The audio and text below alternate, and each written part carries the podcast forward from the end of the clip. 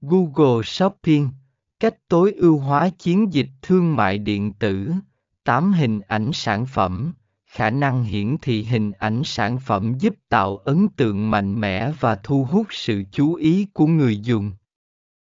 So sánh sản phẩm dễ dàng, người dùng có thể so sánh giá cả và sản phẩm ngay tại kết quả tìm kiếm, giúp họ đưa ra quyết định mua hàng nhanh chóng